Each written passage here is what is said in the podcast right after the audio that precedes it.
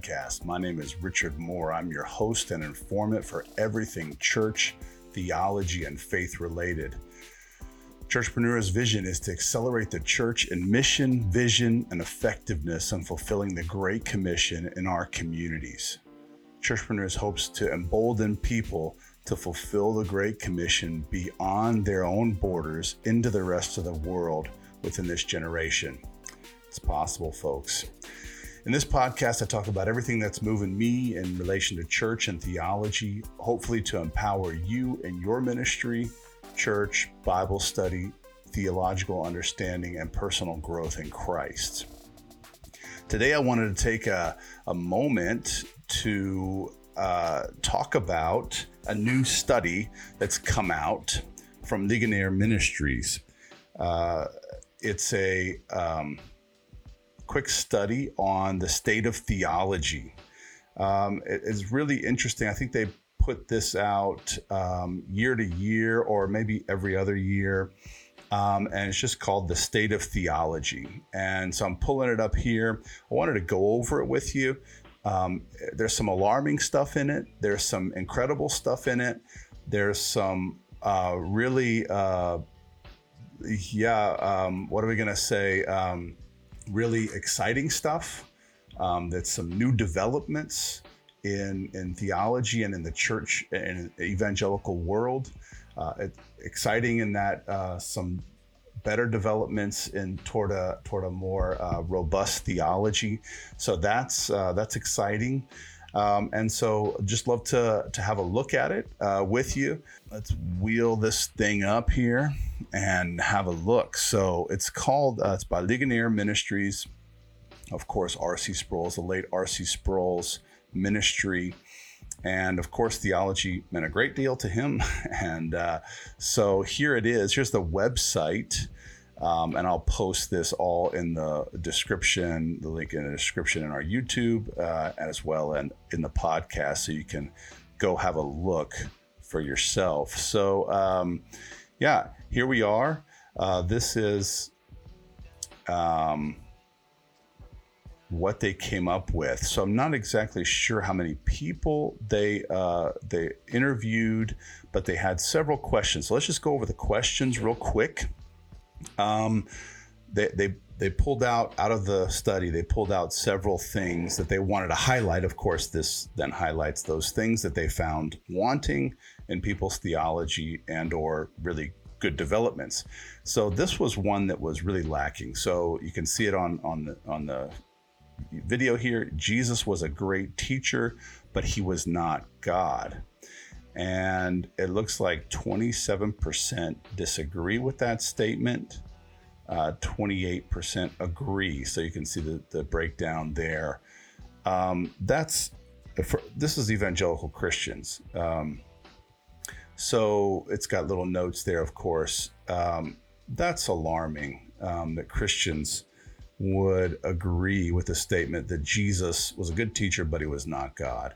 So uh, this is probably uh, due to a development in liberal theology as well as a development in um, the New Apostolic Reformation, which is what I'm an expert in, that says that Jesus was not God, that he laid aside his divinity.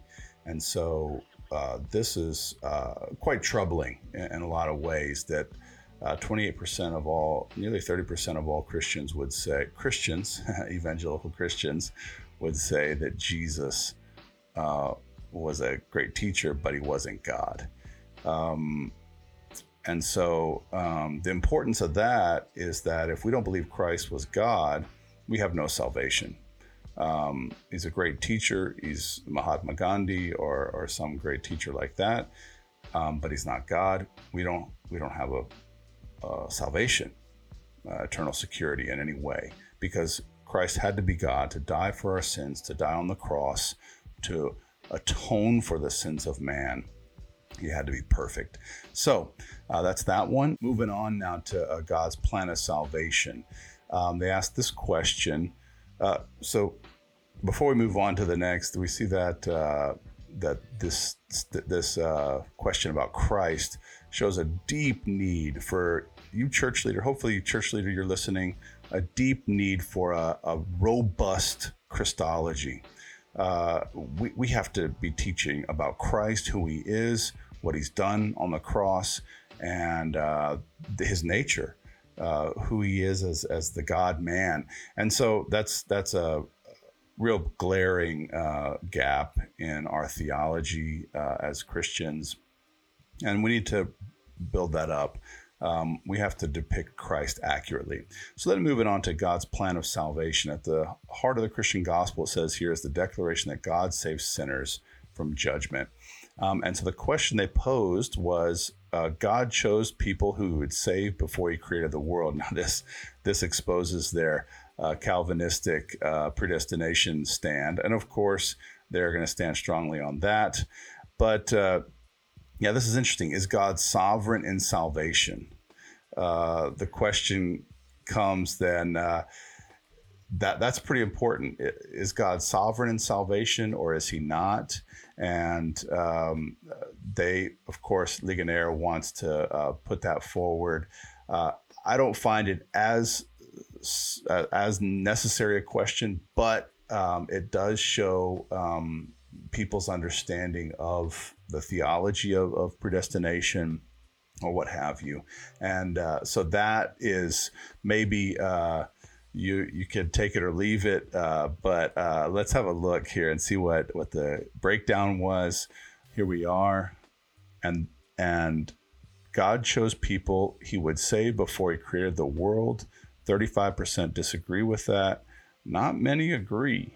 Uh, so this probably shows. Um, our tendency uh, in the in the in the Christian world towards Arminianism, um, which is uh, free choice, free will um, theology, but um, that also has gaps and holes in it.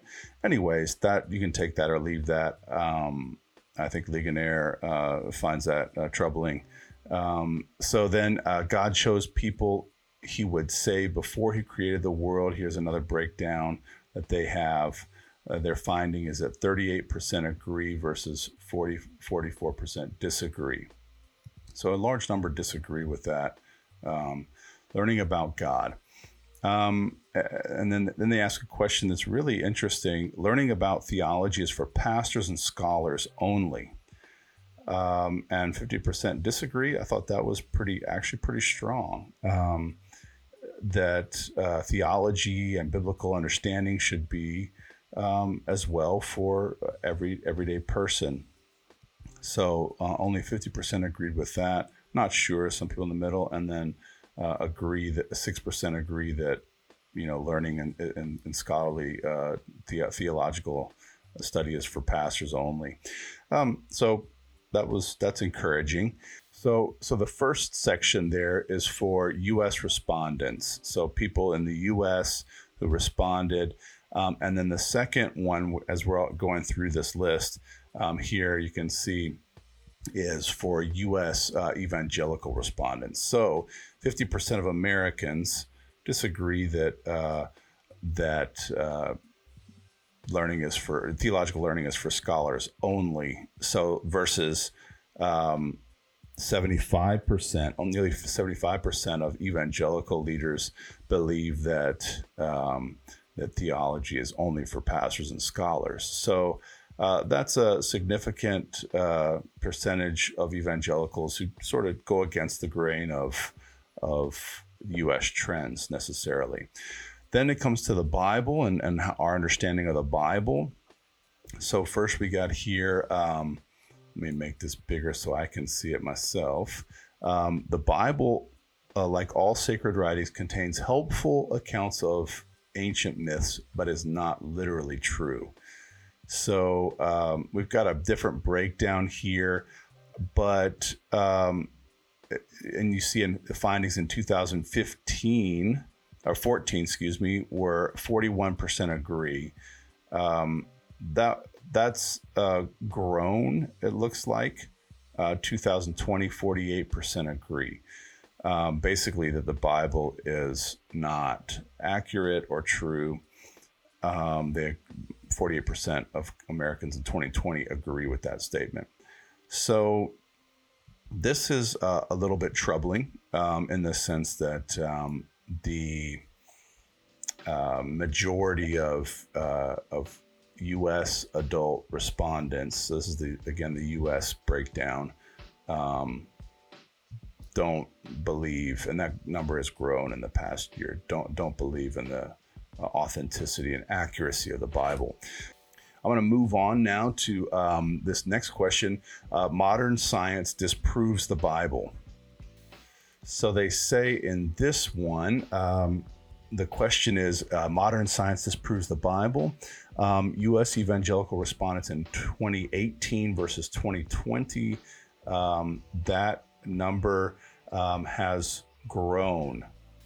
The next question is um, Is mod- modern science disproves the Bible? Um, and this seems to be a, a progression toward uh, uh, real understanding of, of that the uh, that science um, and the Bible can coexist in some way. The the numbers have shrunk sort of um, toward a more positive um, uh, view of science and the Bible together. Um, this is interesting. Everyone sins a little bit, but most people are good by nature. So, um, just as a refresher course for some of you who've studied theology or maybe never did study theology, Pelagianism is the view that uh, man does not have a sin nature, and it's a, a historical heresy. And uh, we don't believe that as Christians, that uh, man has a sin nature. They sin by nature, not by accident or something like this. Um, so in 2016, 54% agreed with that. That number has shrunk. So that's uh, encouraging there. Uh, everyone sins a little bit. Most people are good by nature. Um, that so more people. I don't know. Maybe the the way our 2020 has gone. Maybe people are uh, sort of seeing, huh? Maybe we aren't all good by nature.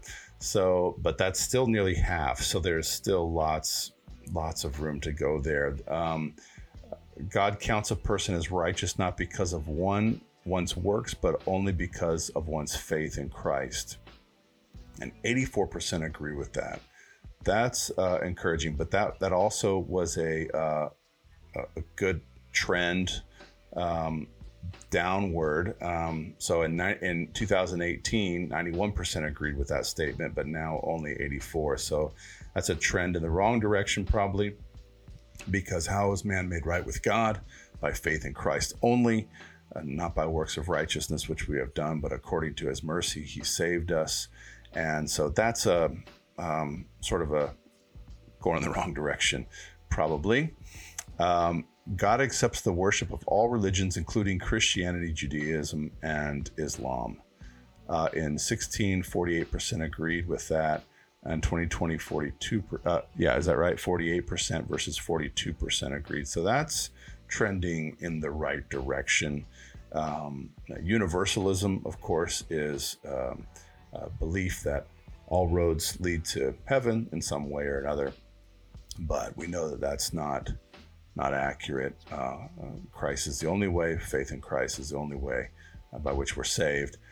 Um, and then this is also very interesting. Um, gender identity is a matter of choice. So these are evangelical respondents, I believe, because they're in the blue.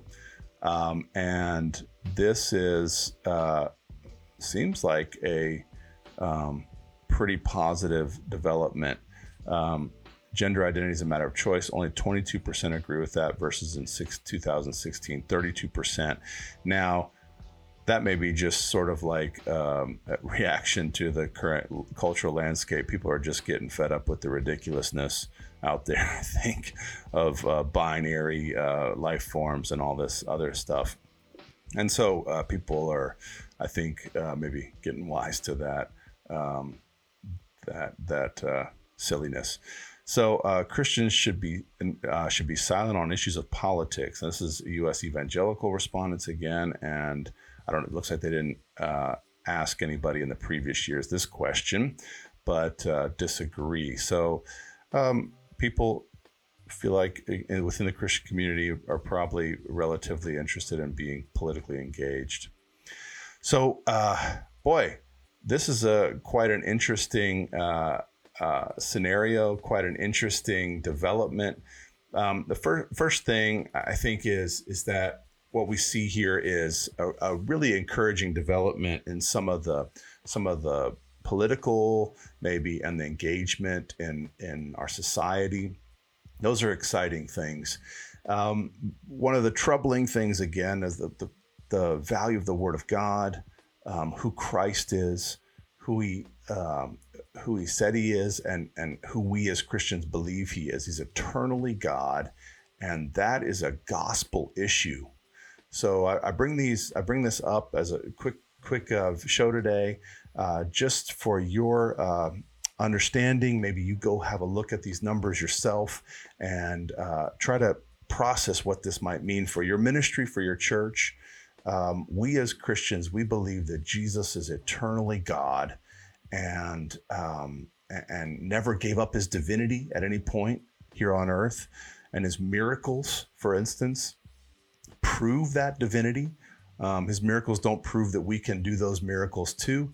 No, they're a a, uh, a clear evidence of his divinity. John in John 20 uh, said that. He said, Many more miracles did Jesus do than these here that are written, but these are written so that you may know that Jesus is the Christ, the Son of the living God, and by believing you may have life in his name. So uh, Jesus isn't just a, a, man on this earth. Uh, operating in the power of the Holy Spirit, He is God, eternally God, and never for one moment did He give up that eternality, uh, that er- eternal God nature. Uh, nor was he, you know, as liberals would say, um, he was just a really good teacher. Um, he, he was that for sure, but he was God in the flesh. And we believe that as Christians. That's our confession. That's what we believe. That's who we believe Jesus is. And so these are very important theological perspectives. When we don't have these things, we don't have the full and true gospel. We have a pseudo gospel that we've created to appease people, maybe, um, to not hurt anybody's feelings. Uh, but we have a gospel that is um, eternal. It's the same message. Jesus is the same yesterday, today, and forever. His word, his uh, scriptures are meant for our uh, benefit. They have everything we need for life and godliness. The scriptures can be tr- are trustworthy, and uh, for you, Pastor, I hope you uh, use these numbers to to double down and to say, you know what, we believe these things. We've believed them for 2,000 years. We believe that Christ is who he says he was, that the scriptures are true and uh, authoritative. They're authentic and inerrant. I hope you would uh, look at the, the theology of the inerrancy of scripture and um, really uh, double down on these things and say, for us as Christians, this is who we are. Uh, we are we believe these things. And um, we just i just ask you to really think about these things to think about them as gospel issues. And maybe you look at those numbers and some of those questions are ne- not necessarily gospel issues for you. And that would be that's cool. But i think there are a few questions in there uh, particularly with the nature of christ um, that uh, really are gospel issues. And, and what is the gospel the gospel is that Jesus came to deliver us from our sins. He came as the anointed one of God, uh, fully God, fully man, became incarnate, lived the life we could not live, died the death we deserved. Our sins uh, deserve death. Uh, the scripture says, For the wages of sin is death but the free gift of God is eternal life in Christ Jesus our Lord. We deserve that death that Christ received. And he rose from the dead to defeat hell and the grave. And by faith in Christ's atoning sacrifice on the cross, we can be free from our sins. We can be free uh, to have an eternal life with God in heaven Jesus has atoned for those sins. And by faith, you can have a new life. By faith, you can receive the gift of eternal life. John 3:16, the one the easiest verse in the world to remember. For God so loved the world that he gave his one and only son that whoever believes in him would not perish but have eternal life. When you believe in Christ, when you put your faith in Christ, you are made right with God. And, and I hope that for you today. I hope this uh, this helps. This little uh, tidbit on theology helps, but I hope. Uh, more importantly, that you would put your faith in Jesus Christ. Dear listener, thanks for listening. I would pray and beg you to put your faith in Jesus Christ and Him alone for the forgiveness of your sins. You can do it today. It's just as simple as that. Just saying, I believe in you, Lord Jesus Christ. I believe you died on the cross for my sins and gave me a new life. Hope that's helped you today, churchpreneur, with your ministry wherever you're at, whatever your whatever your folks in your church are are encountering. I pray this would be an encouragement to you to double down and, and to teach the word of God, to teach it with with with excitement, to teach it with vibrance, to teach it with authenticity, and to preach what the word says. Thanks for listening to this episode of Churchpreneurs Podcast. You can find out more information at my website at richardpmoore.net. I also blog at richardpmoore.blogspot.com.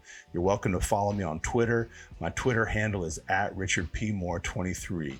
You can also email us at churchpreneurs at gmail.com. That's C H U R C H E P R E N E U R S at gmail.com. I'd love to hear from you. If you have any ideas for a podcast or any comments or questions, please reach out on one of those platforms. God bless you. Until next time, take care.